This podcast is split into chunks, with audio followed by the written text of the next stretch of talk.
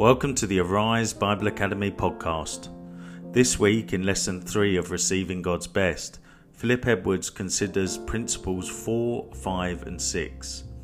Firstly, friendship with the Holy Spirit, what kind of person he is, and how we are to befriend him. Then, hearing and obeying God's voice, something that must be learned and cultivated with care. And finally, the importance of considering what we hear and who we listen to, separating God's voice from all the other voices. We hope you enjoyed today's teaching and please head on over to ariseministry.org.uk for all the latest news and events. Okay, welcome to this very strange world of ours. Let's pray before we uh, enter into this uh, third study on this subject of receiving God's best. Heavenly Father, we thank you because you want us to receive the very best from you. Father, we thank you for that, and yet you don't just drop it in our laps or automatically give it to us. We've got to press in and we've got to live in a certain way that you've chosen for us to live. And so, Father, as you reveal things to us, help us to understand and give us the grace to uh, live the way that you've called us to live so that we might receive the very best from you. Just bless the ears as we listen, the ears of our heart. And Lord, just touch my lips, I pray, that we can speak clearly. I can speak clearly uh, the things of God Father, we ask this in Jesus' name. Amen, Lord. Amen. Okay, in our study, uh, we started a couple of weeks ago. We opened it with the idea of trying to discover how to receive God's best in our, in our lives. We looked first at the parable of the sower, and we just looked at the good soil.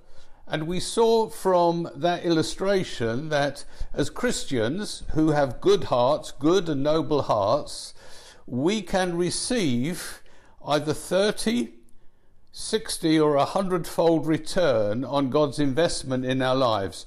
That's our soil, depending how, how good our heart is, it can produce three types of produce, three degrees of produce, as it were. It's the good, the better, and the best. So even if you're only operating as a, a 30 fold return, it's still good. You have salvation, you experience uh, the purpose of God in your life, you have the blessing of life, lots of things get sorted out. Or a lot of Christians are quite content just to live at the good. Others want the better, they press on more. But God's desire for all of us is that we receive his best. Uh, in Romans, it talks about the good and the pleasing and the perfect. So we want to do everything possible to receive God's best in our lives.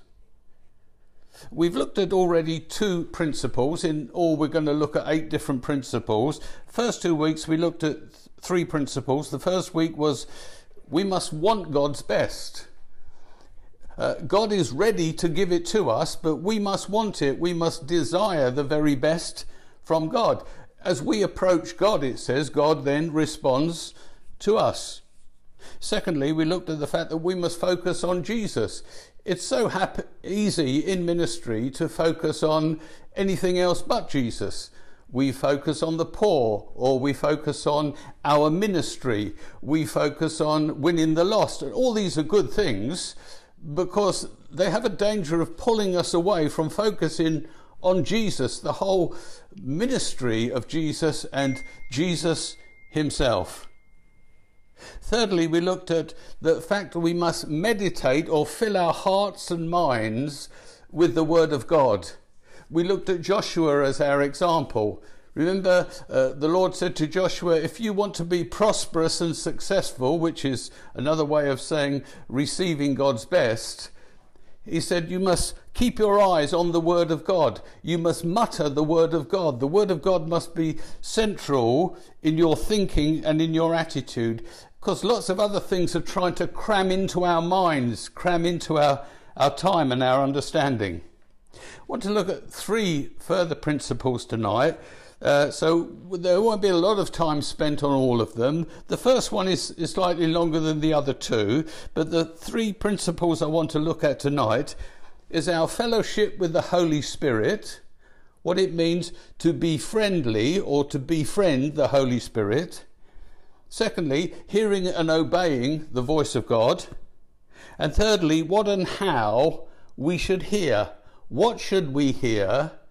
And how should we hear the things of God? So let's launch into this. Friendship with the Holy Spirit. For many Christians, the Holy Spirit can be sort of a theological abstraction. They don't see him as a person, a bit like, uh, when I say a theological abstraction, a bit like good and evil. Good and evil has no substance to it, it's a concept. Something is good, something is evil. There's no substance to the whole thing at all. But we know how good and evil profoundly affect our very lives. And so often people can think of the Holy Spirit as something that's abstract, profoundly affecting their lives, but a concept and an idea, as it were. Most Christians, they're happy with thinking about God as a person. They think of God the Father. That's how God is presented. Although God is spirit, people think of him as a father. Jesus said, When you pray, pray, Our Father who is in heaven. Of course, it's easy to think of Jesus as a person because he came as a person, and we can understand that very simply. But people don't always accept the Holy Spirit as a person. I suppose for hundreds of years we called him a ghost, so we didn't do ourselves any credit by that. So that was a bit of a silly thing to do, because that was the word for it in those days. We, we moved completely from the idea now of the Holy Ghost. If someone talks about the Holy Ghost, you know he's fairly long in the tooth or he comes from a very sort of Pentecostal background, I would imagine, uh, because we call him the Holy Spirit. The Bible calls him the third person of the Trinity. It's very clear about this God the Father, God the Son, and God the Holy Spirit. So, what kind of person is the Holy Spirit? This is what I'm driving at tonight. We as Christians need to develop, just as we've developed a relationship with God, although we've never seen Him, with Jesus, who we've never seen, we too have to develop a relationship with the Holy Spirit. What is his nature like? If we're supposed to develop a relationship with him, we need to know what he's like as a, as a person. And how are we to befriend him? It's obvious when Jesus walked on the earth, people befriended Jesus.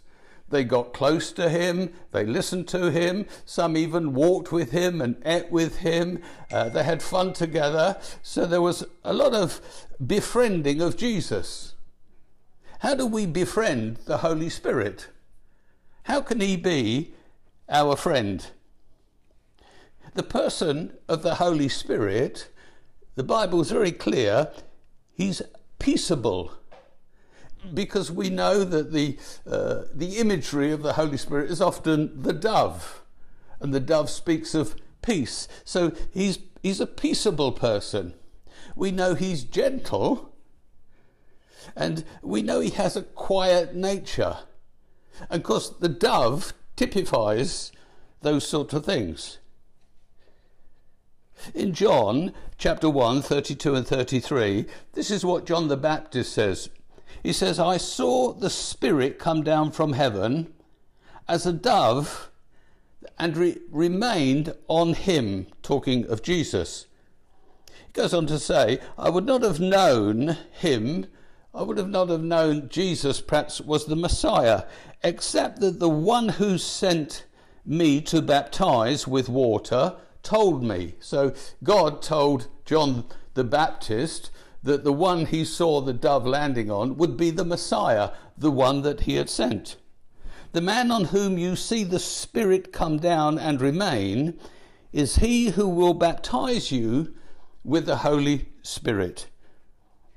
So it's interesting this passage because when anything significant happened in the life of Christ, we see the bringing together of the Father, the Son, and the Spirit always at his birth, at his baptism, at his death, at his resurrection, at all the major points, if you study around them, you see the bringing together of the three persons working in the very life of Christ. The dove that came, let's focus on him a minute because he is symbolic of the Holy Spirit. The dove is a timid creature. He's nothing like his family member, the pigeon, is he? The pigeon lands on anyone all the time. He's not afraid of anyone, he's not afraid of anyone. Even when you try to whoosh him away, he doesn't go anywhere, he just comes. I mean, I don't think they have it in Trafalgar Square now. I think they don't sell the things. They think they look upon them as vermin and they're not attracted, or people can't attract them to themselves anymore. But the Holy Spirit, He comes and He settles on the head of Jesus. Now, that must say something about Jesus. It must say that Christ, who is the Prince of Peace, must have made it comfortable and easy for the dove to land on. It was something inside of Christ that made it comfortable for the dove to come. God was trying to show us something. It's about having peace in our heart. Relating to the Holy Spirit, it has something to do with the peace that reigns in our heart. Jesus wasn't throwing his arms about, he was coming up out of the water, and the dove rested upon him. I'm going to suggest to you, but in the same way, the Holy Spirit, if we don't respond to Him in the right way, He will withdraw Himself from us. I think that's what this picture is trying to tell us. There is a way in which we conduct our lives that causes the Holy Spirit to come and to remain with us. Let's have a look at how Jesus speaks to his disciples about the Holy Spirit. I'm going to take you to John chapter 16. I'm going to read from verses 12 to 15. He's in the upper room, remember, they've had their feast, and tomorrow, within 24 hours, Christ would be dead. And he spends the next uh, four or five hours after they'd had their meal together, reassuring them, comforting them. And because one of the things he comforts them with, he says, I'm going, but I am going to send someone else to replace me, someone that you are to relate to, you are to have a relationship with. You are to befriend him in the same way that we have built a friendship and a relationship. I am sending someone for you to build a relationship with. Let me read these verses to you John 16, 12 to 15. I will emphasize a particular word, and it's obvious when I start to emphasize it. Scripture doesn't emphasize it, but I will. He says, I have much more to say to you. This is Jesus speaking, more than you can bear. But when He, the Spirit of truth, comes, He will guide you into all truth. He will not speak of His own, He will speak only of what he hears, and He will tell you what is yet to come. He will bring glory to me by taking from what is mine and making it known to you. All that belongs to the Father is mine. That is why I said the Spirit will take from what is mine and make it known to you. It's obvious what I've emphasized there. Jesus has overdone it, hasn't he? I mean, there's a sentence, it's not brilliant.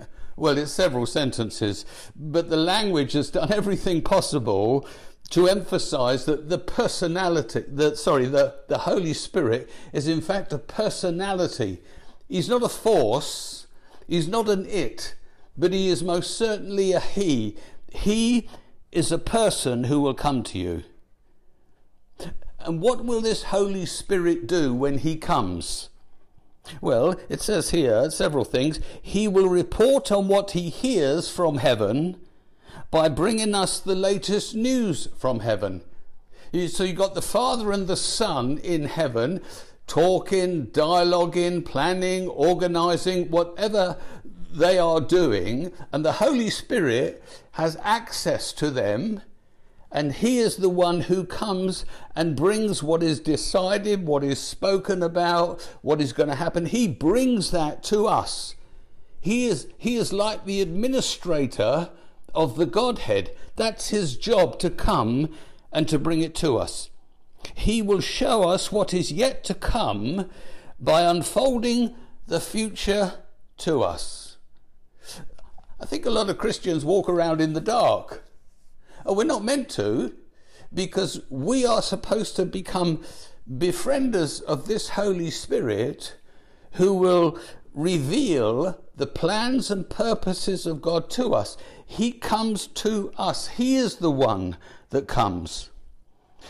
Let me explain this a little bit more clearly from these particular verses. Jesus said, Everything the Father has belongs to the Son. Father, the Father said, All authority is yours. But here, Jesus takes it further. He says, Everything that belongs to the Father belongs now to the Son. And everything that the Son has, the Holy Spirit administers. So everything that the Godhead, God the Father and God the Son, everything they have in heaven is to be ministered to us. Well, we know that's the nature of God. Whatever God does and creates, He doesn't do it for Himself. He doesn't need anything. What they talk about and what they decide to do, it's for us. It's always for us, and especially for us, His church, His people. Or the Holy Spirit is the administrator, administrator, sorry, of the total wealth of the Godhead. Everything that the Father and the Son have, the wealth that they have, the Holy Spirit is the administrator of it to the church. And all that the Father has and all that the Son has, they have in common. But it is the Holy Spirit who takes the wealth of the Father and the Son and makes it available to us. Remember that verse in James? Every good and perfect gift comes from the Father of lights. It comes from the throne of God. It comes from the Father and the Son who share everything. It comes to us. So, this is important. You can be a child of God legally and doctrinally yet live a very poor and inadequate kind of life unless you relate rightly to the Holy Spirit. It's wonderful knowing the Father and praying to the Father through the Son. It's wonderful knowing that Jesus is the Son of God who died for us. But we need to know the Holy Spirit because He administrates the things of God to us. We ignore Him at our peril. We are impoverished if we choose not to understand and relate to Him and live with Him. Because the Holy Spirit is the administrator of the Godhead. A modern parable. Imagine you have a friend who is an electrician and you have a problem in your home, uh, an electrical problem. So you say to your friend, Will you come and sort the problem out?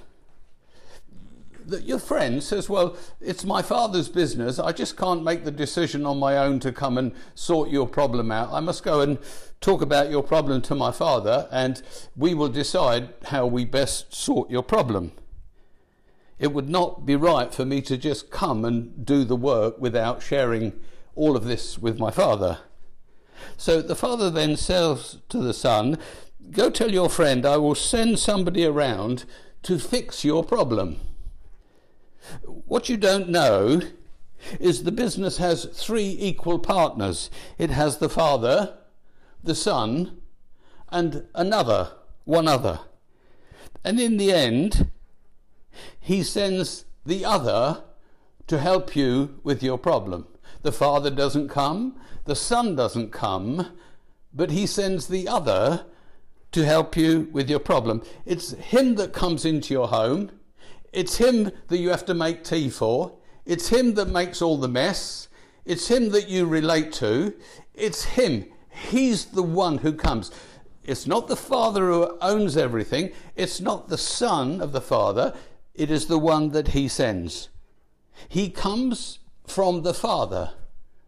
He, your access to Him, this other one, was through the Son of the Father, but you work alongside the one the Father has sent.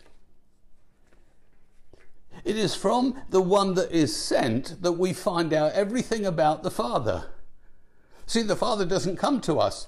It is the one he sends who comes to us. So we ask him all the questions. What's it like working with the other two? Uh, what's the business like? What do you do in the business? You can ask as many questions as you like of this one, this one who's come to live with you, and he will tell you everything he's permitted to tell you about the business, about the Father, and about the Son. He, the Father, has made him, that one, available to us. Something else Jesus makes very clear about the Holy Spirit. In John 14 now, now, this is the same event. This is in the upper room, John 14, 15 and 18 in the upper room. Jesus is talking to them, I said, for all those hours. So from 13 to 18 is, is the dialogue of Jesus with his disciples in the upper room, or, or with the apostles, really. But he says this in verse 15 He says, If you love me, you will obey what I command. And Jesus speaking now, and I will ask the Father, and he will give you another counselor what's he saying? He says, I will send him some, send you someone to replace me. I'm going, but I'm going to ask my father to send a replacement, a person to replace me, to be with you forever. In other words, this one I'm sending, although I'm leaving you, this one will never leave you. He is the Spirit of truth. Again, he, he overemphasized that he's a personality as I read on, listen. It says, The world cannot accept him because it neither sees him nor knows him. But you know him, for he lives with you and will be in you. I will not leave you as orphans. So, if we don't receive the Holy Spirit to come and live with us and be with us, he says, You will live like orphans, as though there was no one to look after you and to care for you and help you and to protect you. So it's important that we develop this relationship with the Holy Spirit of God. If you receive Jesus as your Saviour, He will ask His Father to send you another counselor who is the Holy Spirit. So, to everyone who has received Christ as his Saviour, the Holy Spirit has been made available to you. He's not a concept or a force or a thing, he is a person. And we need to embrace him as a person, understand him as a person. And if, if you're speaking to Jesus, you speak to Jesus, as it were, through the Holy Spirit the Holy Spirit comes to us. He's the one that we dwell with. When we say something like, Come into my heart, Lord Jesus, you probably known that song or sung it a few times yourself. Come into my heart. Well, it isn't Jesus that comes into your heart per se, but it's the Spirit, the Holy Spirit, who enters into you, and Jesus comes to us in the Holy Spirit. He comes to us in the Holy Spirit. Jesus is a man. He's a man in heaven. He's a man outside of our universe who's, who's living with God, but it's the Spirit who has come to live with us. I would suggest to you that unless we relate rightly to the Holy Spirit, we're like orphans. Even though we're truly sons of God, he says, Listen, I don't want to leave you as though you weren't truly sons of God, as though you were orphans, as though you weren't related properly to God. I don't want to do that.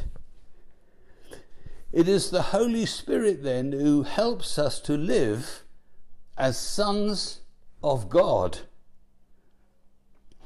Romans 8:14. It says, "Those who are led by the Spirit of God are the sons of God." Now, I'm not a Greek or a Hebrew scholar. I'll say that to you every time I ever try and trick you with something a bit clever. Okay, uh, you must, you know. So, apparently, this is uh, a continuous tense.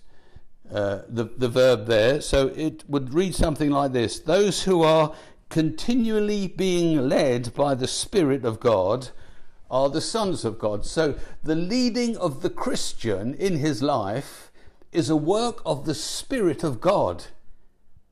It, it is not, well, we'll just see what God's going to do. Every moment of every day, the Spirit of God is with us. He's got an ear on what God is saying, and He's leading us personally, continually, in the paths that God would want us to walk with Him.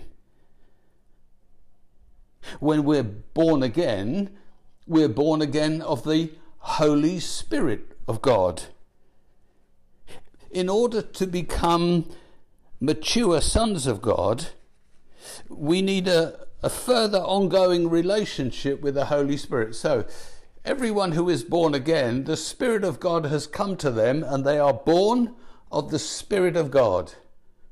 Now, a lot of Christians don't develop any further relationship with God or sorry, with the Holy Spirit. They simply thinking that's it. The Holy Spirit came to bring me into a relationship with God. We must be continually led, though it says, by the Holy Spirit of God. Some conservative Christians, uh, they might say, No, I don't want to be led by the Spirit. I want to be led by the Word of God. I'm just going to let the Word of God rule my life. And so, what I find them doing is they're constantly looking for verses in the Bible to tell them what to do or to confirm uh, what, what they should do. They're really they're, they're wanting to be led by the Word of God. But we should develop a relationship with the Spirit so we are led by the Spirit of God, by this third person of the Trinity, the one who has access to God, whose job it is to lead us. The Word of God is not there to lead us, it is there to confirm often what the Spirit's leading is, but it isn't there to lead us. The church has many who are born of the Holy Spirit but are not regularly led in their lives by the Holy Spirit if if you want God's best in your life regarding this, you must cultivate an ongoing relationship with the Holy Spirit. It's interesting, we always put the word the Holy Spirit. Often, if you look into your Bibles, if a word isn't there in the original, they put it there in italics. And if you've got a Bible that does that, where it says the Holy Spirit, more often than not, it shouldn't be there. It should be, we are led by Holy Spirit, not the Holy Spirit. Because every time it's the, it makes it an object or a force or a thing, which it's not. It is a person. So reading the scriptures and the way that we've been brought into things has actually robbed us of this relationship that we should have with this person, the Holy Spirit. He is our personal guide. He is the administrator of the riches of the kingdom of God into our lives. Only He can impart the things of God into your Christian experience because that's His job to impart these things into your lives. How, how would we cultivate a relationship then with the Holy Spirit? Well, first we need to be conscious of his existence, and he is the giver of gifts. Whether they are gifts that have come from God, or gifts from Jesus himself, or gifts of the Holy Spirit, because the Bible clearly states there are three types of giftings, they come as an experience of the Holy Spirit in our lives. We need to speak continually in the language of the Spirit, which is we speak in tongues.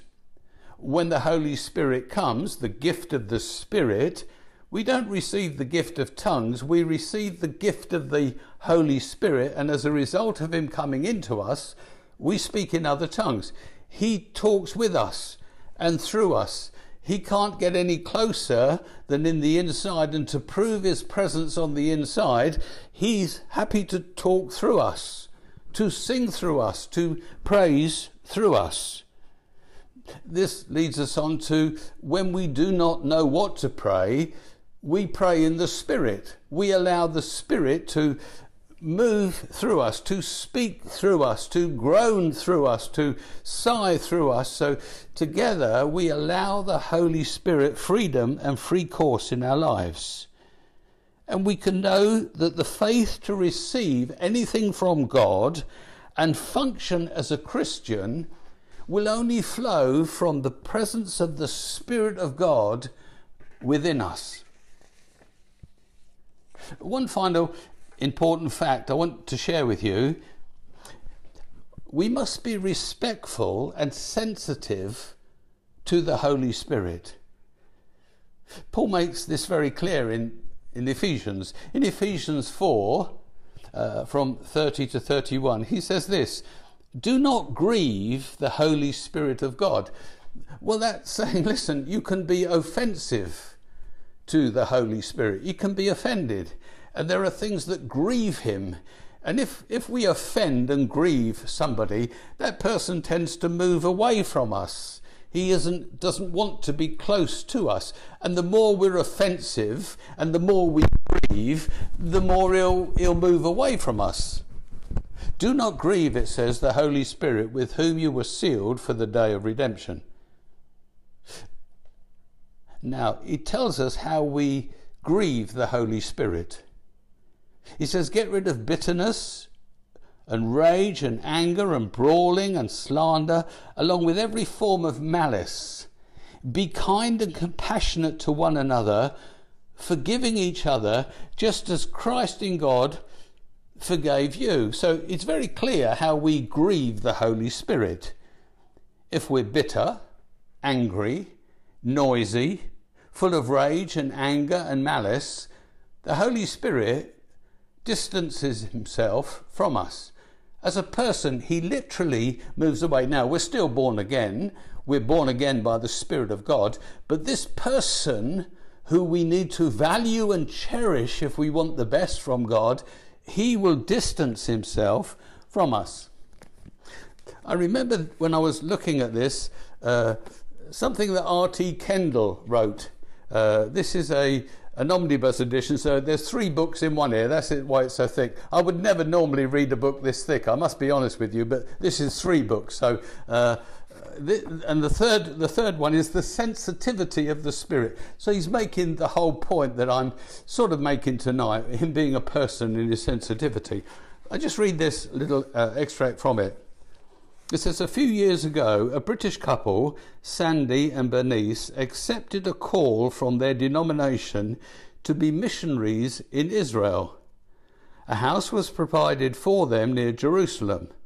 After they moved into the new home, they noticed that a dove had come to live in the eaves of their house. They were honoured to be living near Jerusalem and were particularly thrilled to have the dove come and live there they considered it to be something of a seal of approval from the Lord, a confirmation that they were in the right place. So they interpreted it as a sign. I understand it. Sandy noticed an unsettling pattern in the dove's behaviour. However, every time a door slammed shut, or if there was a lot of noise in the house, or they raised their voices, the dove would be disturbed and he would flutter off. And sometimes it would not return for a good while. This worried Sandy, as he felt there was a danger of frightening the dove off permanently. With this in mind, he brought up the matter with his wife. Have you noticed that every time there's a lot of noise, or if we slam the door, the dove flies away? he asked. Yes, and it makes me feel sad, and I'm afraid the dove will fly away and never come back. Well, said Sandy, either the dove will just uh, sorry, either the dove will adjust his behavior to us, or we really want to make sure we never lose him. We will have to adjust our behavior to the dove. Watching that dove was a daily reminder to that precious couple, it changed their lives forever. You might say, oh, that's a funny story, Phil. Uh, how, how spiritually are you trying to get out of that? Well, nothing at all, really. But I think it makes the point about the sensitivity of the Spirit, how He can be grieved, how our attitudes can actually force Him away to some extent. So we're praying, trying to get the administrator to connect with us. At the same time, we're being loud and noisy and uh, bitter and aggressive to other people. He won't come. He won't come to us with what he wants to come because our behavior pushes him away.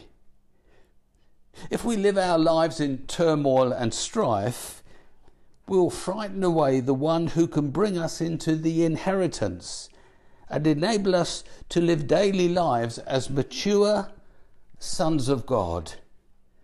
So, in addition to wanting God's best, to focusing on the Lord Jesus, which is vital, to meditating, filling our hearts and minds with the Word of God, we must befriend the Holy Spirit. We must see Him as a person who is to be cherished, a counselor who is to be listened to, and one we welcome to us.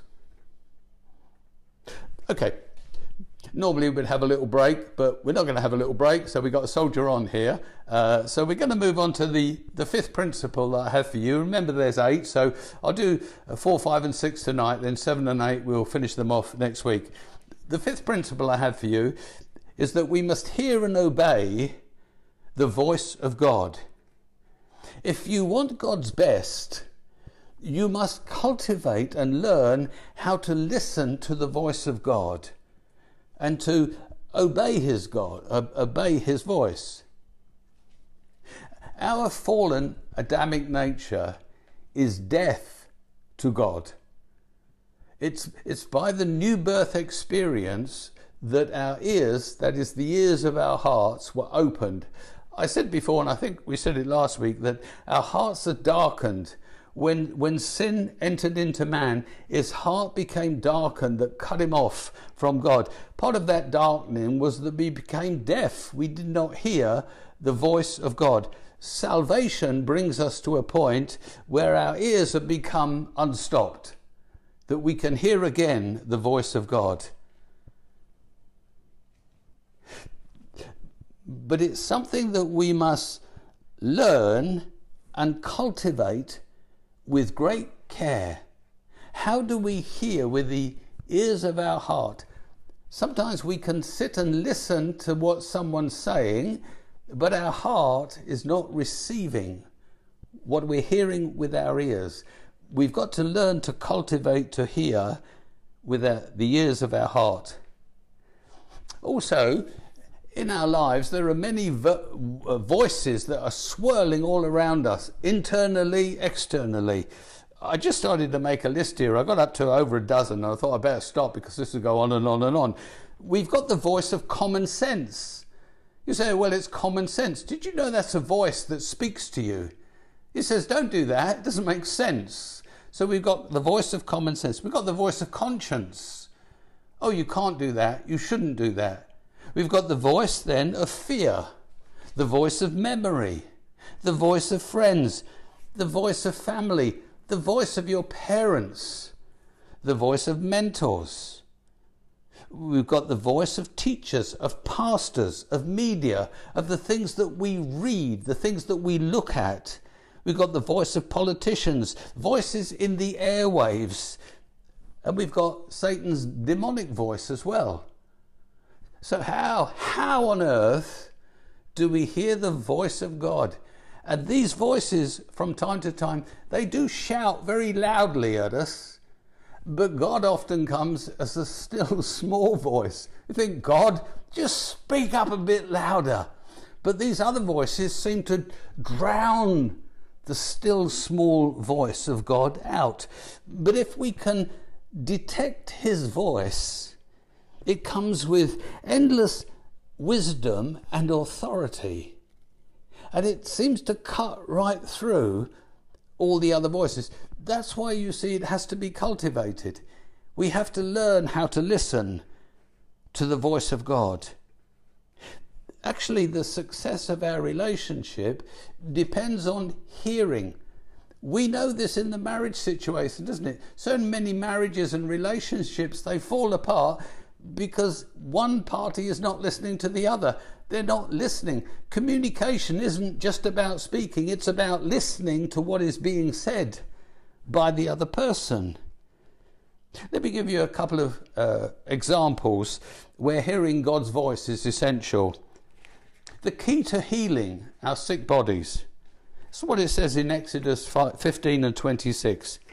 He said, God said, if you listen carefully, if you listen carefully, carefully in the Hebrew, again, I'm only saying what other people have said. If you listen, listening, it says in the Hebrew. If you listen, listening, listen carefully to the voice of the Lord your God and do what is right in his eyes, if you pay attention, um, he's emphasizing it, listen, listening, pay attention to his commands and keep all his decrees, I will not bring on you any of the diseases I brought on the Egyptians, for I am the Lord who heals you. Healing is not a question of getting our prayers answered. Healing is a question of listening and hearing what God is saying. If, if we are not doing what God is saying, but we're praying to be healed, 99 cases out of 100, we won't get healed because we're not doing what Scripture says. We must listen, listening carefully to God. What is God telling us to do? If we do that, then healing will come. It's not a question of praying for it, it's a question of being obedient to what God has told us to do. This means that you are to listen with tremendous care to the voice of God. Now, there are lots of voices. Sometimes we can't even be bothered to listen to the voice of God. We go get a book, or we uh, we ask the the vicar or the pastor, "What's the answer?" We need to develop the ability to listen to the voice of God. Now, I'm not saying a book or a vicar or a pastor won't give you what God is saying. I'm not saying that. But we, we need every opportunity to develop our own ability to listen and not just throw off the responsibility to, to put it on someone else. God doesn't expect us to do that. The second one is the key of blessing in our lives. In Deuteronomy 28 1 and 2, it says this. It says, if you fully obey, oh, you see, it's always, it's not down to God, this stuff. It's more often down to us.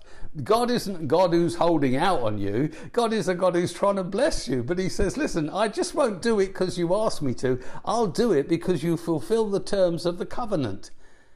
We are in covenant relationship with God. God said, if you do this, I'll do that. We've got to we've got to work out what the covenant is between us and God. If you fully obey the Lord your God and carefully follow all his commands that I give you today, the Lord your God will set you on high above all the nations of the earth. All these blessings will come upon you and accompany you if you obey the Lord your God. Now, the covenant that God cut with us is an eternal covenant. The promises of God to bless are both Old Testament covenant and part of the New Covenant. He says here, if you fully obey, if you listen and obey, you will not need to pursue the blessings, but the blessings will pursue you. That verse where it says, you know, uh, if you bring the whole tithe into the storehouse, and I'm not going on tithing, don't worry about that, uh, because that will really throw you off if I go on to teaching you about tithing.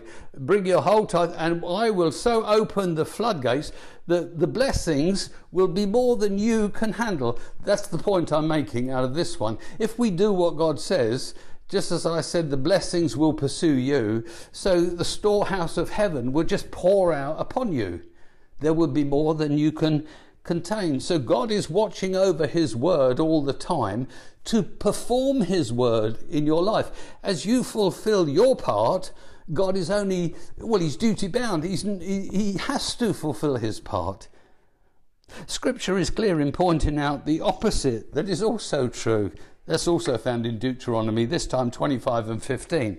It says this However, if you do not obey the Lord your God, and do not carefully follow all his commands and his decrees I am giving you today, all the curses will come upon you and they'll overtake you. So, by obeying and following and listening, the blessings come. By ignoring or not listening, and listen, if we don't listen, we won't hear, which is the same as ignoring God, then we can't expect the blessings of God to flow in our lives. Failure to hear and obey the voice of the Lord will bring curses on our lives. Hearing and obeying His voice will bring blessings on our lives. Now you say, well, I thought all the blessings and curses were something of the Old Testament. No, no, they've followed through into the New Testament and into the New Covenant as well. In fact, there's over 600 references to blessings and curses in the Bible, so not a subject to be ignored, subject to be looked at carefully. When blessings are offered to us and we reject the blessing, often a curse is the result of the rejection of a blessing. It's automatic, not in every case, but in many cases it is an example, a clear example, is when the children of Israel had the opportunity to go into the promised land that was full of blessing and prosperity. And we find that as they went in, there's a list of about, I think it's 30 cities that they took, one after the other. They took them all, they conquered the enemy everywhere they went, they possessed the land completely, and it was apportioned to all of them. But at the first time when they came to making the decision, God said, Listen, listen to me carefully, go into the promised land. They said, No, we're not. So what followed was a curse. Rejecting the blessing resulted in a curse. What was that curse? 40 years in the wilderness. It says God was angry with them, angry for 40 years. They died in the sand of the desert. Only the younger generation were the ones that went in.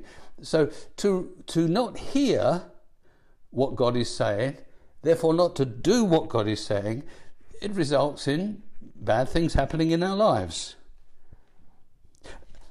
Obedience has always been the key condition for being God's people. Always.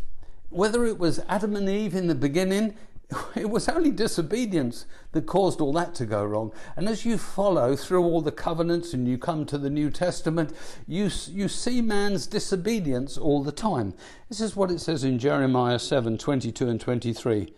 For when I brought your forefathers out of Egypt and I spoke to them, I didn't just give them commands about burnt offerings and sacrifices, but I gave them this command now we think all God wants is burnt offerings and sacrifices. No, no, He didn't want them at all.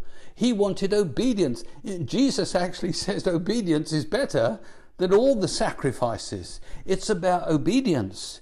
But I gave you this command. And then he goes on to say, Obey me, and I will be your God, and you will be my people. That theme runs all the way through Scripture. God's plan is that He will be our God, we will be His people, and He will live in the midst of us. Revelation 21 says that, doesn't it? In verse 3, it says, Now He can be our God. He can come to earth and live with us. We can be His people, and He will live amongst us. He says, Walk in the way I command you, that it may go well with you, that you might prosper, that you might know the best. So, the first thing that God requires of his people when he brought them out of Egypt, like I said, wasn't sacrifices or offerings or that they, um, a lot of legal requirements of them was that they listen and simply obey what God is telling them to do. They seem to obey the sacrifices and offerings. They were very good at doing that, but they weren't very good at obeying. They constantly fell down in this area of obeying when God spoke to them. This is probably the most concise statement in Scripture about what it is to be God's people. He said, Obey my voice, obey my voice, and I will be your God, and you shall be my people. We like to consider ourselves as the people of God. Is not a term that we use of the church very often, but we are his people. And he says, Listen, my people obey my voice. You must listen and obey. Of course, this condition follows through into the New Testament because Jesus says in John 10 and 27, My sheep listen to my voice. I know them and they follow me.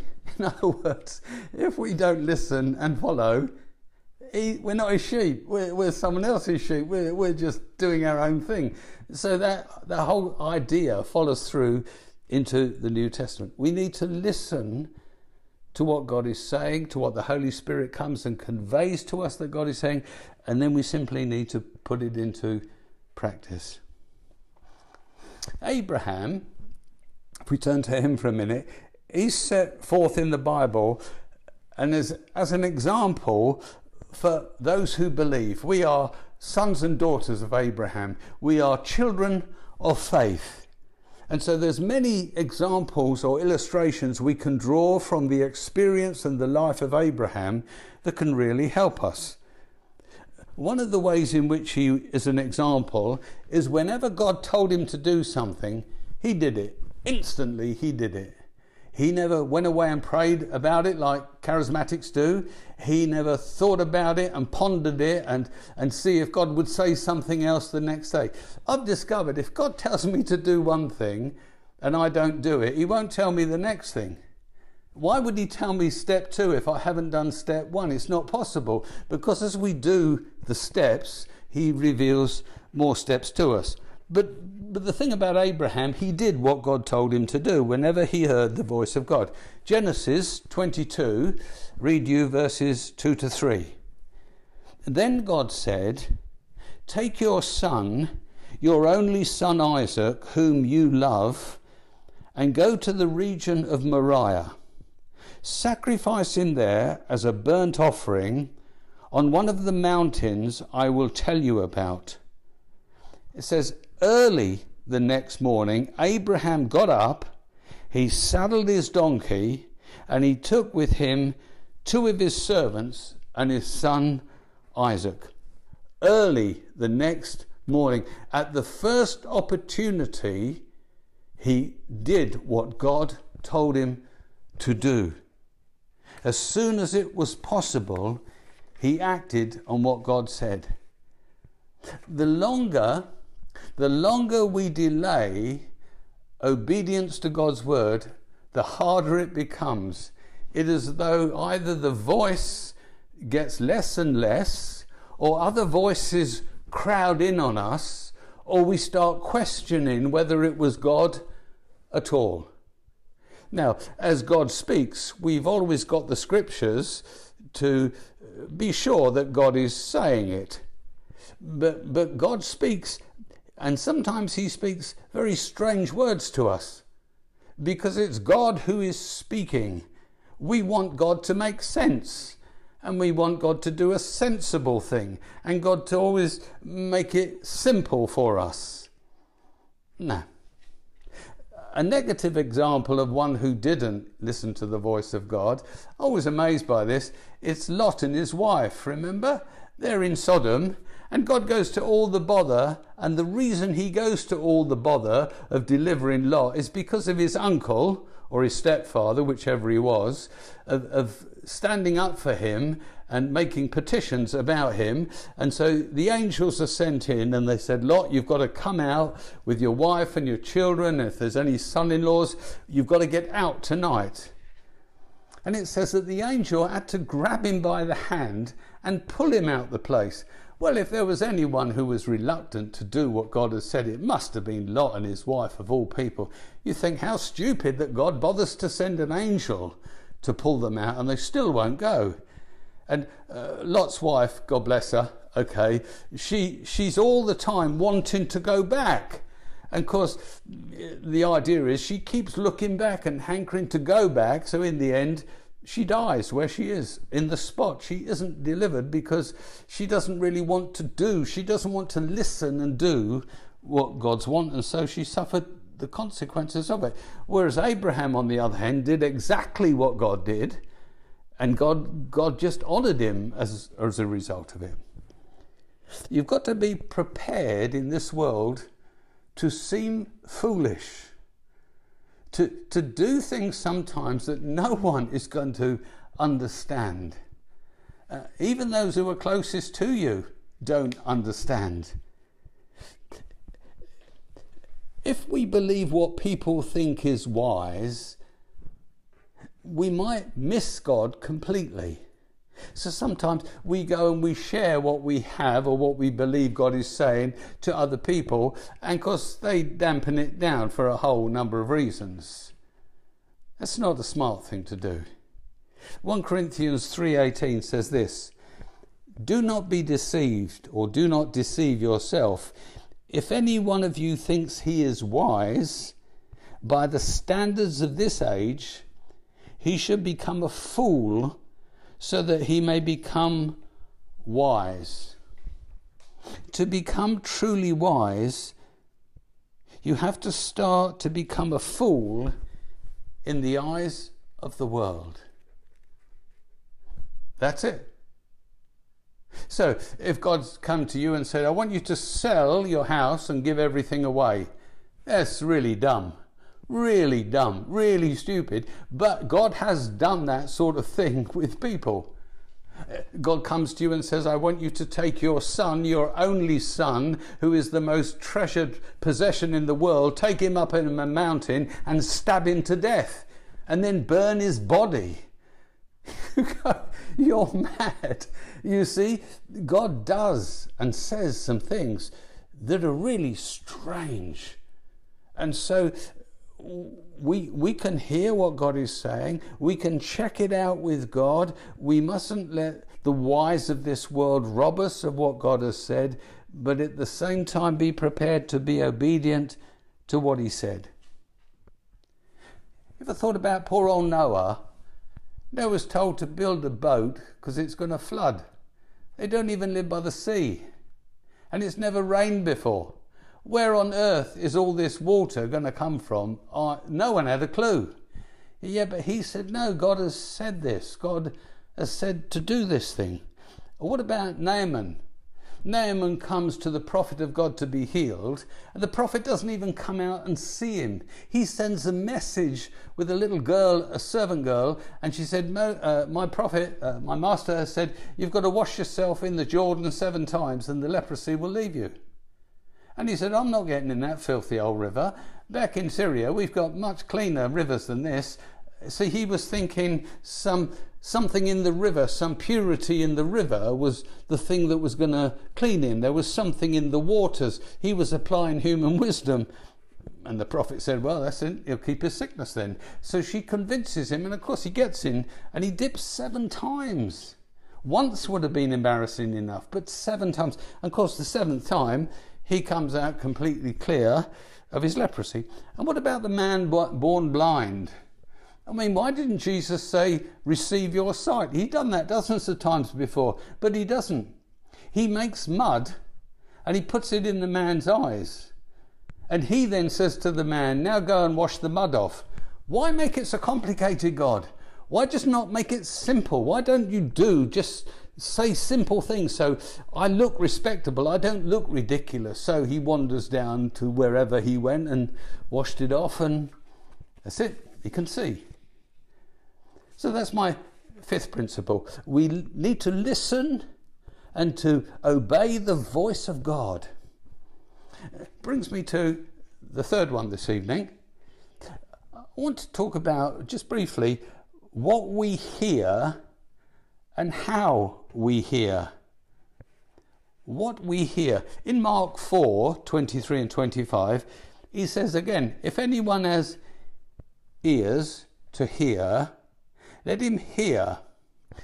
Of course, God's talking about these ears because we have to first listen with these ears, but He's talking about the ears of the heart. If anyone has ears to hear, let him hear. Consider, he says, consider carefully what you hear.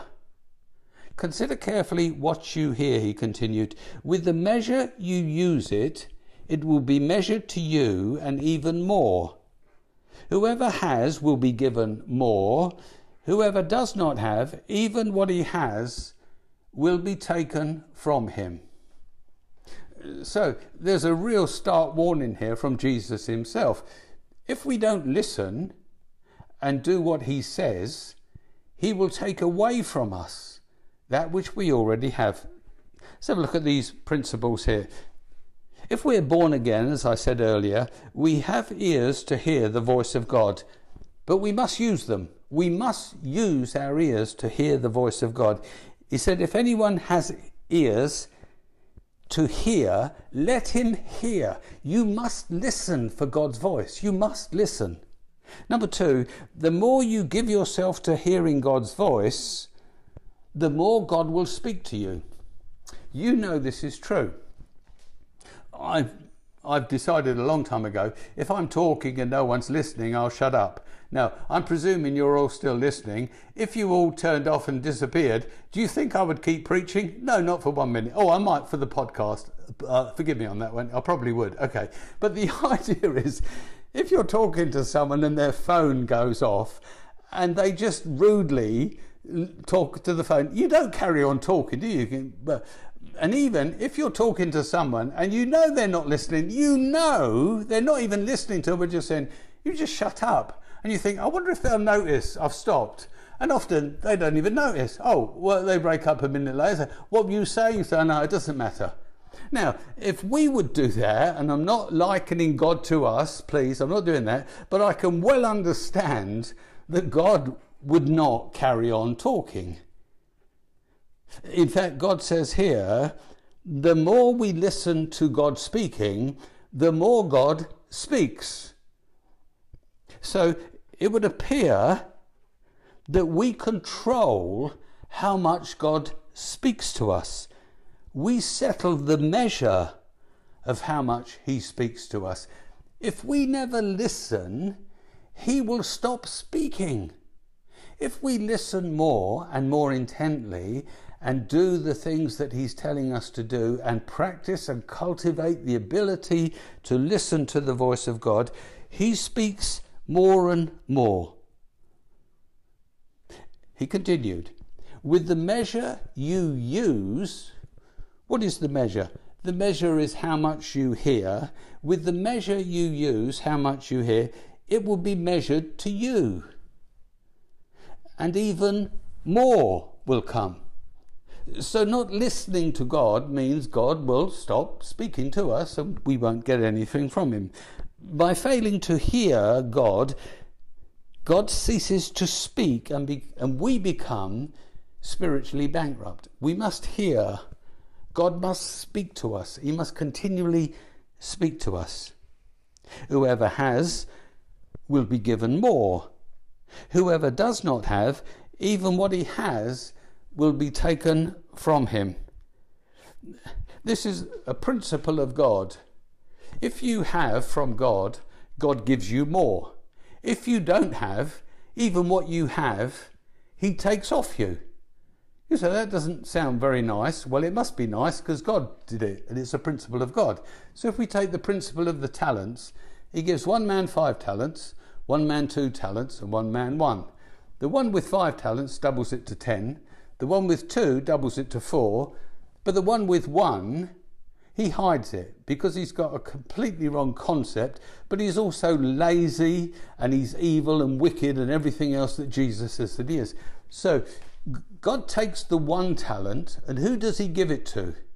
He doesn't give it to the man with four. You'd think, oh, God would have looked at the man with ten and the man with four and he'd have given that one to the man with four. No, God doesn't do that. He gives it to the man with ten talents.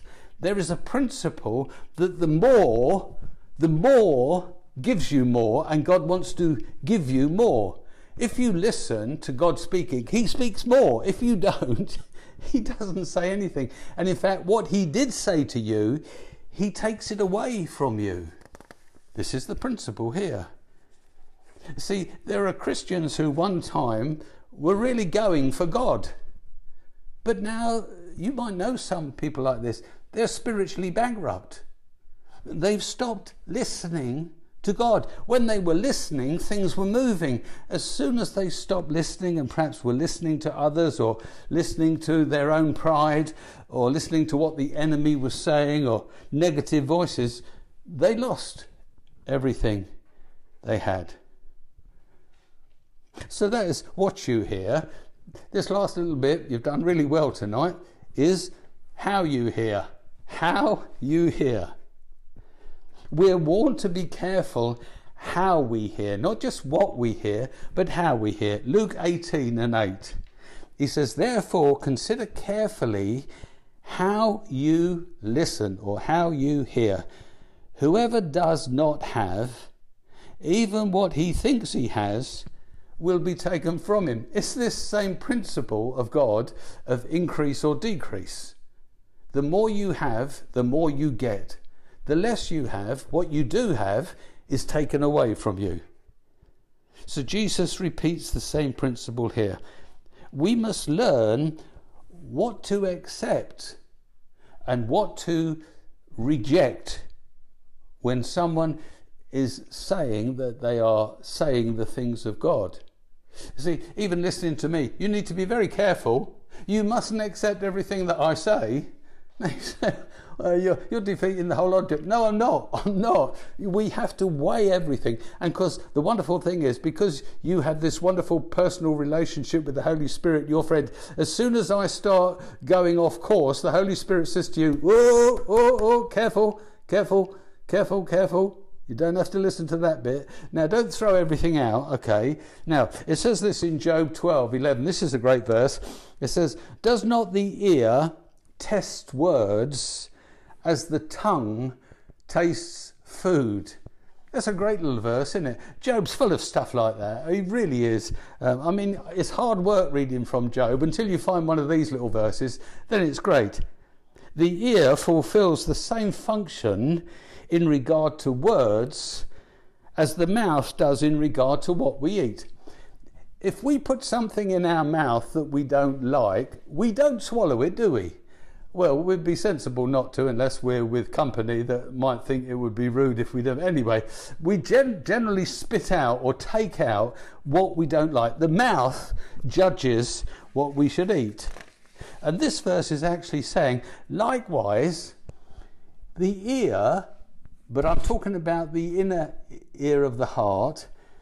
If there is something that it is receiving that's bitter or negative or destructive to your faith, you don't receive it. You push it out. You say, Well, I don't think Philip's a complete heretic. There's some good stuff in there. Let's take the meat, but any bones, let's spit them out. We don't want the bones. We don't eat the bones. We just eat the, the, the meat of something. So when you listen to someone who is sharing something of God's word to you, or you're reading something and what you're reading doesn't seem to fit in with what you see about God and the Holy Spirit, you have to be very careful.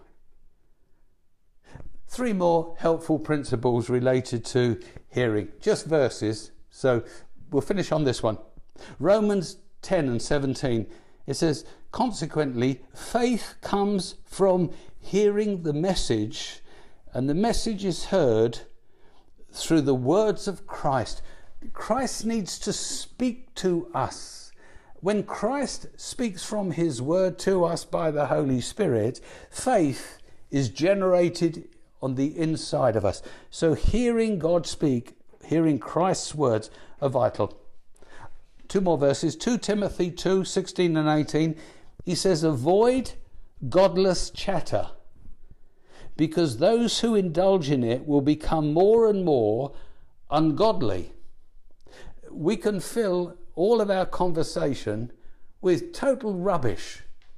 And it has nothing to do with the important godly things of life. It's just chatter. And it says it has a danger of being destructive in us.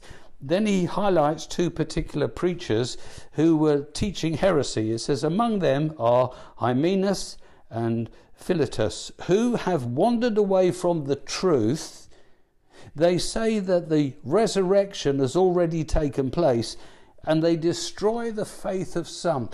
You see, if you're listening to the wrong stuff, instead of listening, where listening to Christ builds your faith, listening to the wrong stuff actually destroys your faith. Don't think it has it doesn't have a negative effect. It does. It destroys the faith that you have. The last one I have is 2 Corinthians 6 and 14. It says, Don't be yoked with unbelievers. For what do righteousness and wickedness have in common? Uh, another Old Testament uh, saying really is bad company corrupts good character. If we spend our time with lazy people, as in Proverbs, it talks about the lazy man, it talks about the fool, or it talks about the mocker, the person who ridicules the things of God. If we spend time with them, it will destroy us. We spend time, again it says in Proverbs, with the wise, those who speak the things of God, and then we will be wise. Thank you for listening to the Arise Bible Academy podcast. We hope you enjoyed today's teaching, and please remember to head on over to ariseministry.org.uk where you can sign up for our next module, The Holy Spirit, which begins on the 23rd of November. Arise Ministry, a living legacy.